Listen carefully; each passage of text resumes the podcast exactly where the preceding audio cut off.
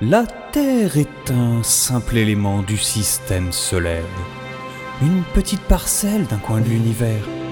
Elle reçoit soleil, chaleur et lumière. Les hommes qu'elle porte, quant à eux, reçoivent courriers, mails, prospectus, petites annonces, SMS, coups de fil et... Chaque mail, de son envoi à sa réception, émet 0,3 g d'équivalent de dioxyde de carbone. Or, chaque jour, 262 milliards de spams sont envoyés dans le monde. 37 spams par terrien. Plus des 3/4 des mails mondiaux sont des spams. Énorme. Exactement.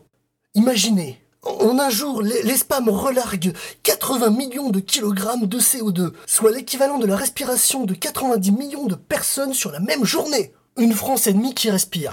80 000 allers-retours Paris-New York en avion, voilà le coût des spams. Vu que votre intervention s'intitule « Enrayer les spams », j'imagine que vous avez une solution. Tout à fait. Nous avons trouvé une solution. Nous avons récupéré les adresses mail de plusieurs centaines de millions d'émetteurs de spam. Et à l'heure où je vous parle, des collègues de la brigade anti-spam sont en train d'injecter ces adresses mail aux spammeurs eux-mêmes. Ah, vous allez créer un cercle vicieux. Voilà! Les spammers vont être occupés à se spammer entre eux jusqu'à saturation rapide de leur boîte mail. Du mail bombing en somme. Exactement! Et il n'y aura pas de déni de service sur Gmail ou Outlook par exemple, car les spammers vont s'autoréguler. C'est une attaque qui va réchauffer quelques serveurs et probablement faire ralentir l'internet mondial. Mais il faut retenir que nous allons tuer des milliers de boîtes mail de spam.